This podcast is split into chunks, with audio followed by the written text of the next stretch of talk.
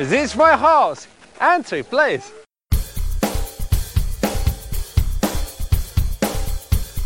Looks like I picked the wrong week to quit amphetamines.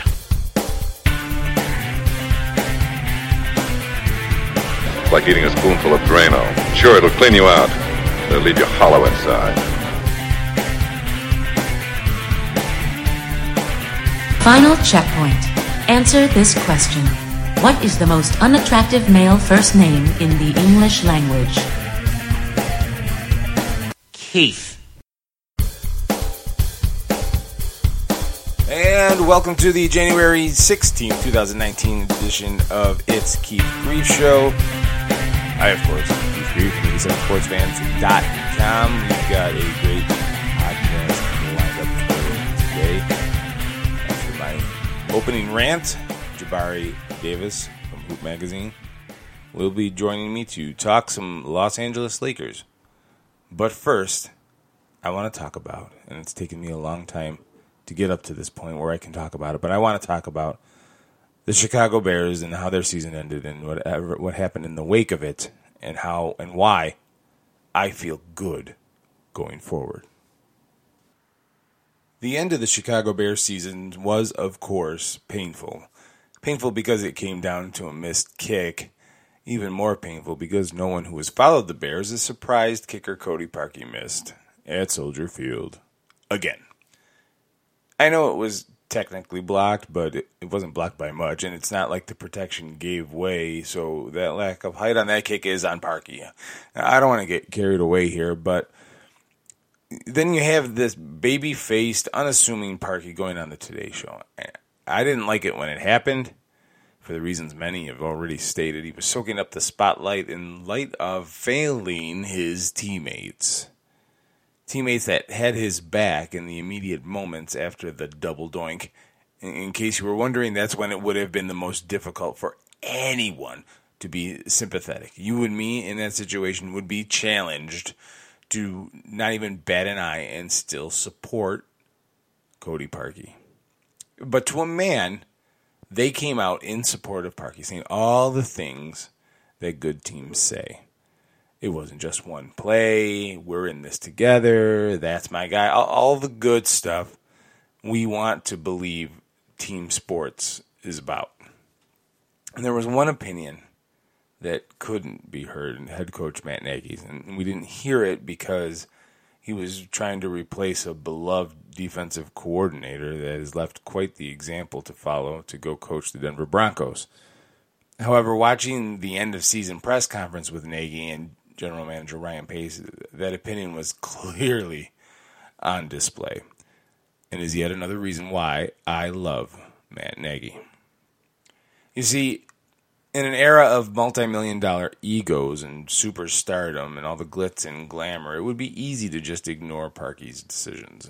In the wake of feeling like the butt of future Bears jokes for years, the want to get national attempt- attention in an attempt to shirk that punch to your gut is somewhat natural, I suppose, to a degree. But Parkey went against that uh, feeling of camaraderie, of, of, of team teammate ship. Let me that word up, and made it about him anyway. But what I loved about Nagy's response in the press conference was that he didn't mince words. He just came right out and said he didn't feel like it was as, it was a we thing as much as it was a me thing. That they've kind of stressed we over me throughout the season.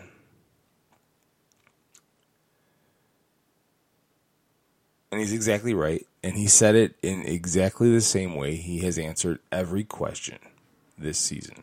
To the point, without bombast or hyperbole or spin.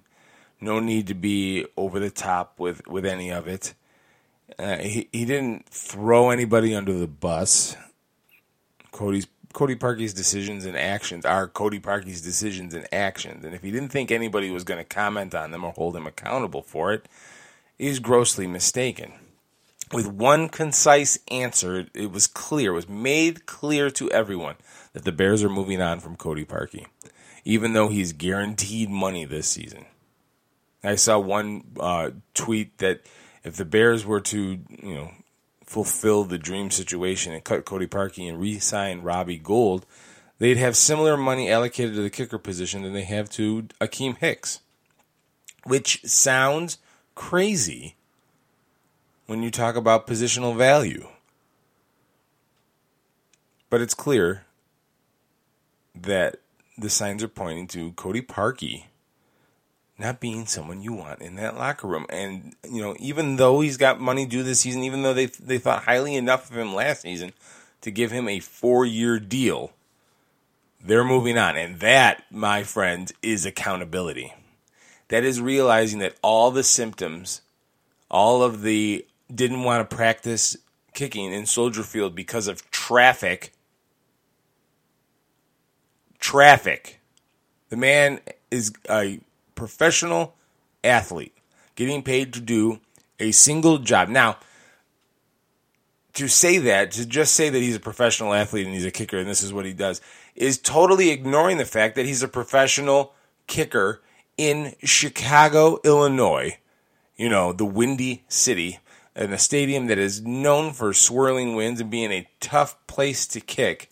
Cody Parkey didn't feel the need to go out of his way to practice at Soldier Field until he hit the uprights four times in one game. And even that, after he had uh, apparently figured it out, it's ironic, he didn't want to brave the traffic. Are you kidding me? Hire a damn Uber. Don't want to deal with traffic.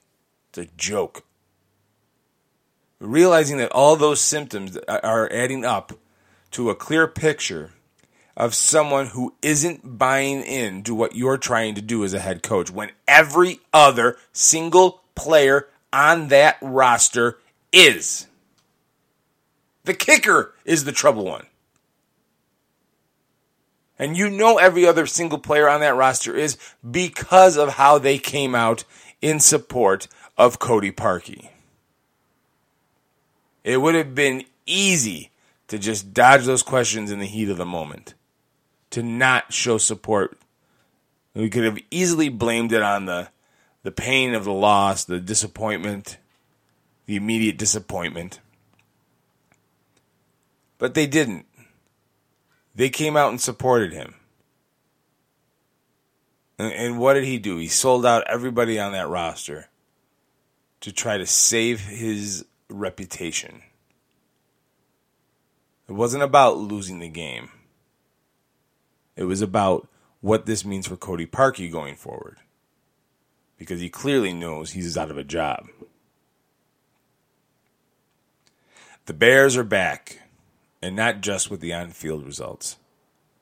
After decades of wonkiness in the leadership ranks, and like there have been some just absolute misfires since George Halas passed away. And that was in the 80s. That's how long the dysfunction has gone on. After decades of chaos, the Bears are running things the right way. And that makes me more proud to be a fan of the Chicago Bears more than any playoff win could. Now, about that decision to cut Robbie Gould, well, we'll save that for another day. The Bears, my friends, are back, and it's all due to Matt Nagy and his leadership.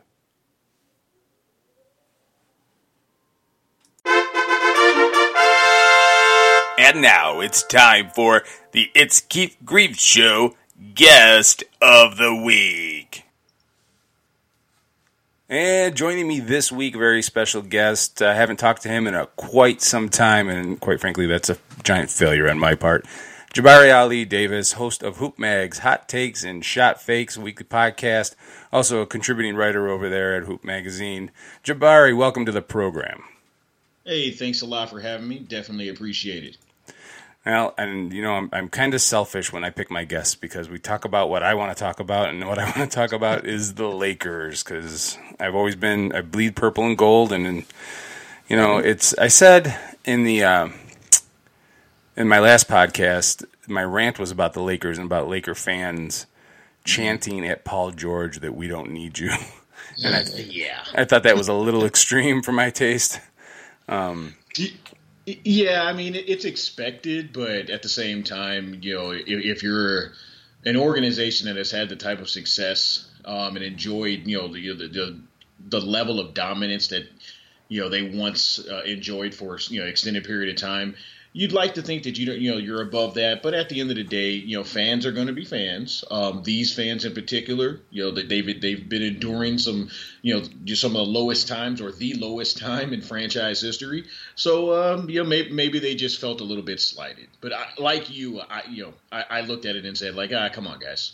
and you know, and I like the core that they have going. I, I think it's it's a good starting point. I never expected LeBron to sign on for this. Never in a million years with with his age and everything, I thought for sure he'd be looking for rings. But are they hmm. better or worse than you thought they would be at this point?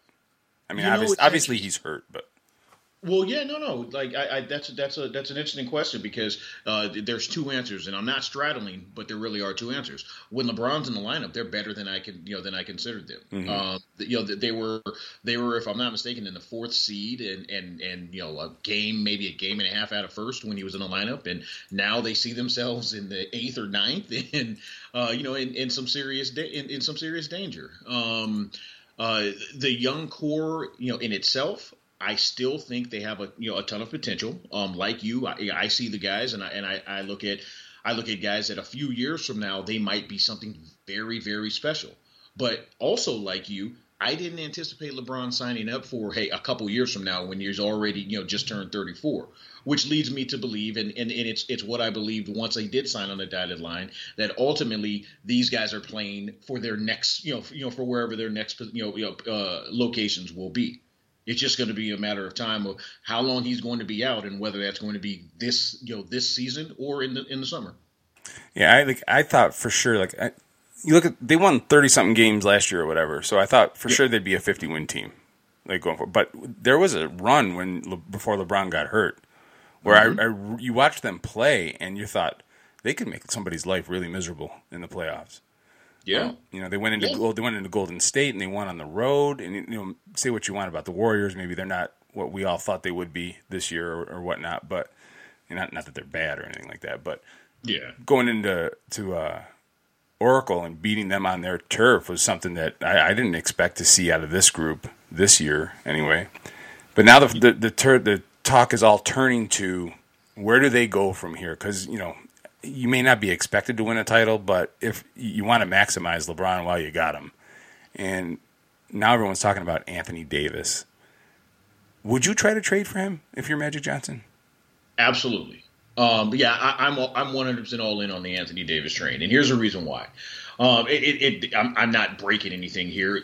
When you have a player that special at that size and at that age, you absolutely cannot. you, like I understand people being sentimental, especially you know you, you see these young guys come up, you know, and really you've only had them for a year or two, but just the same, you know, you see these guys come up and, and you want to see them go through, you know, see what their career will be like moving forward. And it, you know, especially when you look at guys like you know D'Angelo Russell having a good year this year, Julius Randle having a good year this year, and and other you know other young guys that we've seen in the recent past. Uh, you know, you, don't want to be the you know the team that lets go of somebody that could you know that's going to ultimately be really special. But here's the thing all of those guys, the hope is that they one day turn into Anthony Davis. so if right. you have the opportunity to go out and get him, I'm sorry, in my honest, in my humble opinion, you you do what it takes to do you know, to do just that. So at all costs, or is there any of the young core that you would consider untouchable? Uh, no, I wouldn't consider any of them untouchable. I mean, obviously, you don't go into it saying like, "Hey, just take everybody." You know, you, you want to be able to negotiate. Uh, obviously, you know, in order to you know simply match salaries, KCP you know would likely be in that you know in that deal. Um, uh, but at, uh, look, when you are competing, you know what? If you're the Lakers, in my honest opinion, you're what you're competing against is not letting them wait until Boston can get, can can make their offer, right. which they can make ultimately, um, you know, unless they're planning on trading Kyrie this year, ultimately this summer. You know, mm-hmm. so you know if if if ultimately if you're really just fighting against the the threat on the horizon, why not go ahead and you know why not go ahead and just swing for the fences? So you would pack? You would even give them both Kuzma and Ingram? Yes. Wow. Like, and, and, and that sounds callous, and I recognize that, and Lakers fans get mad at me for saying these things. It's not that it, you know. Look, okay. So here's the thing: two both the both conversations can be had. I think Kuzma can be special. I think Ingram is going to be special, but that doesn't mean you know, you know like uh, that doesn't mean I wouldn't trade them right now Right. to get that type of special. It's not. I wouldn't. Like, see, here's the thing. I wouldn't have traded him for Paul George, and I like Paul George. He's he's you know he's an incredible player. You know, great two one of the better two way players that we have right now. I wouldn't have traded him for Jimmy Butler. I certainly wouldn't have traded him for Jimmy Butler. But if you have the opportunity to get a realistically at worst top four or five player in the world at 24, 25 years old, you got to you know you have to go ahead and you have to go ahead and pull that trigger. Uh, That's the thing that like even slips by my radar, just how young he still is. Because he, he was always a one and done at uh, Kentucky, but it's just like he, he's still got a he's still developing really as a player, Yes. and he's so dominant. Yeah, I mean, look, we all, you know, or most of us still think that LeBron, when healthy, is the best player in the world. And it, you know, even if you've even if you've said that he slipped, you know, past one, he, he's in that, you know, he's still in that same conver- in the conversation as as the best player in the world. That's right now at 34 years old. Well, honestly, what this injury has shown me, and and, and this is a guy that, quite frankly, hasn't had any type of catastrophic injuries throughout the course of his, you know, throughout the course of his, you know, illustrious career. Absolutely. But at 34 years old, you st- you know, and, and you start having injuries of this nature. I'm not saying that it. You know, I'm not. Look, I'll knock on wood so folks don't get upset. But I'm not saying it's going to be the Kobe Bryant, you know, you know, Kobe Bryant down the stretch situation. I'm not saying it's going to be the Steve Nash down the stretch situation. But what it says, what it shows me is, it's kind of like in Rocky Four, and I'm going to age myself here, but it's kind of like in Rocky Four when Rocky finally made the Russian bleed, and he was like, "Wait, it's it's not a machine. It's not a machine. He's a man." That's what this injury showed me. So it's not that I don't expect him to come back and be great moving forward. It's just that it at least showed me, hey, there's a potential that you have to at least start planning for that future earlier than we, you know, than, than many of us would have anticipated. And you know, and we don't even know when he's coming back exactly. They're supposed to make an announcement in a couple days, I guess, or whatever, or, or today maybe. I haven't seen anything on Twitter or anything about the prognosis for his injury, but I would think coming back from that, there's going to be at least two, three weeks where it's a psychological thing with him as well, being able to explode and trust that it's not going to, you know, go back to, you know, being tweaked and whatnot. No, absolutely. Any of us that have had tissue injuries, or you know, like any major injuries, whether it's a hamstring or you know a, a, a knee or a groin, I can tell you right now, it can feel great. You you can wake up in the morning feel great. You know, you jump up, do whatever, and then out of nowhere you get up quickly, or you sit down the wrong way, or you just sleep on it improperly, or you get hit, and you just never know what you know. You, you really never know you know how it's going to react. And the older we get, you know, you know the the less uh, predictable our bodies become. Again, not to you know not to sell doom and gloom because I think he's going to come back and be fine. I think mm-hmm. that's particularly why they're being careful with it. But I'm just saying, you you know, now we've seen that it's a possibility. But now, but like you said earlier, now they they were in the middle of the standings when he got hurt. Now mm-hmm. they're currently tied for the eighth seed, and you know how long do you wait? You know that- they can probably slip nine, ten, you know, and, and, and still make a run depending on how much longer he's out. But you're gonna you you got to think you're gonna get itchy, tricky trigger fingers if they end up being four or five games out of that last spot, and we ended we're talking in, in middle of February, beginning of March. You don't want to wait too long to pull that trigger. Yeah, I mean, it, it- well, for one, if I'm not mistaken, the trade deadline is February 7th this year. I think they moved it up. I could be wrong. Maybe that maybe that's when the All Star break is. And if I'm wrong, you know what, folks will crucify me. But I, I think I, I think I read that somewhere. So yeah, no, if they're going to make a move, it's going to be you know you know within the next month, month and a half. You know, but here but here's the thing: what do they look like along the way?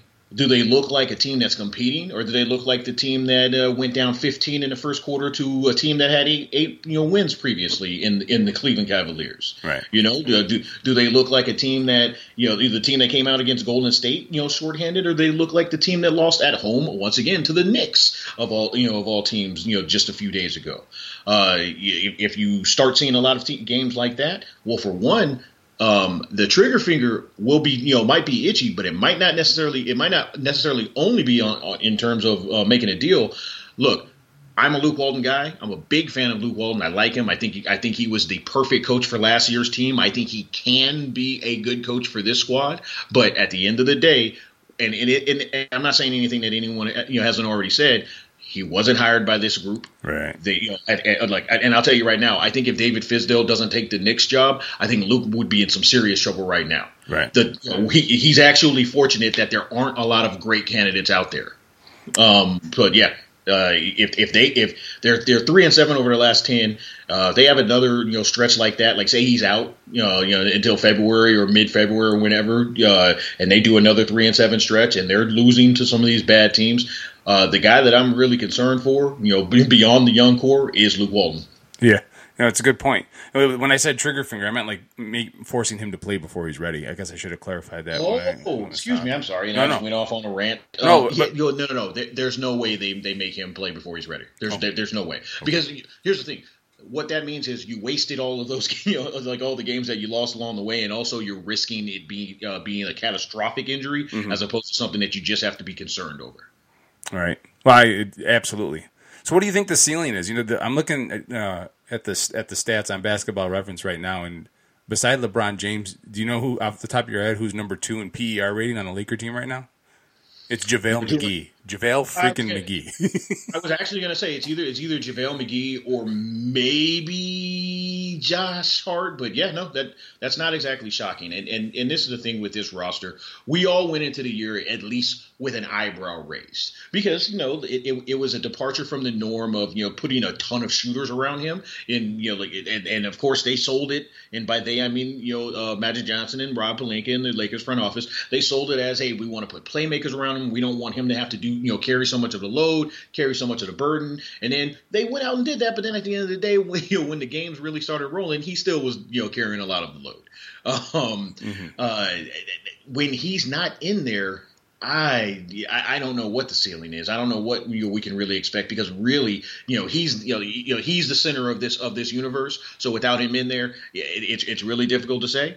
Um, if he comes back, and let's just say you know, fingers crossed, you know, know, comes back, say the first week in February, or you know, or in a week or a week from now, or wherever the case may be, and he's at least eighty percent of himself for the first couple weeks as he's like slowly working himself in.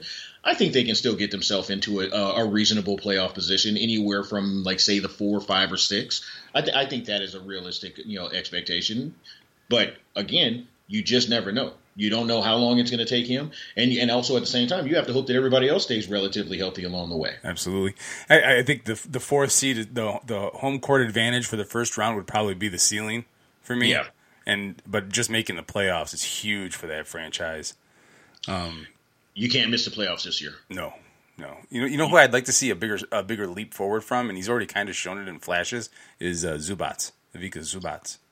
You you know okay so you know that that final stretch of his rookie year made me a, so much of a zoo believer that when he came into the next season out of shape and admittedly out of shape uh, because he presumed that he was going to get the starting position somehow as Yeah, a second does year, that? as a second year player I was disheartened and I thought okay well you know maybe the kid just doesn't have it. Uh, you know he, he had a couple bright spots down the stretch last year but really in you know over this last you know say 10 to 15 games he's shown exactly what we thought. You know he could be he's in great shape. He's shown the soft hands. He's got the soft touch around the basket. He's also a shot blocker at least a, you know a semi rim protector on the other end. He's a guy that's at least going to go up and challenge. So no no uh, Zubac at the very least you know what he's shown? The Lakers in, in, a, in, a, in a league where more often than not or at least more often than you know in previous times you know teams have maybe one traditional center. The Lakers have three traditional centers and, and, and all three can you know can contribute in, in their own way. It's, it was uh, McGee has been a pleasant surprise for me. I wasn't sure what to expect from him. Um, and then grabbing Chandler, I mean, that's just even nothing more than just a, an, an older head on the bench. You know what I mean? It's with that roster, it, it was just a great. It was a great move in my opinion. All right, one final question before I go, and it's the most controversial question I could think of because I like. I don't want to give you all softballs tonight. no worries The last three years of the Kobe Bryant era, good or bad for the franchise? good for the franchise, bad for his uh, you know uh, cur- uh, uh, end of se- you know, end of career uh, narrative. Uh-huh. Uh, because what it did was it it didn't tarnish anything because like if you honestly if you were around to see all of the great years of Kobe Bryant you, you know your your memory is fine you're good and you look at that and you say well come on he was hurt. What it did was for the younger generation that maybe only saw like you know 10, 2011 and on where they say they saw you know okay he was pretty good he was you know he's still competitive still you know still that guy for a few years but then really petered off. But you know yeah for the ultimately for the organization um, it, it, definitely slowed down the rebuild, but it you know, but it ultimately put them in a position to where they totally bottomed out. So uh, whether they lucked into that or you know it was, it was a combination of luck as well as you know like an actual strategy, it ended up working out. All right. Jabari Davis is Jabari Ali Davis. Sorry, is the name. He's the host of the uh, Hot Takes and Shot Fakes podcast from Hoop Magazine. Follow him on Twitter at Jabari Davis NBA. Uh, anywhere else they can find your stuff? No, that's that's probably the safest place. And shout out to my guy Josh Everly, my, my co-host on that show.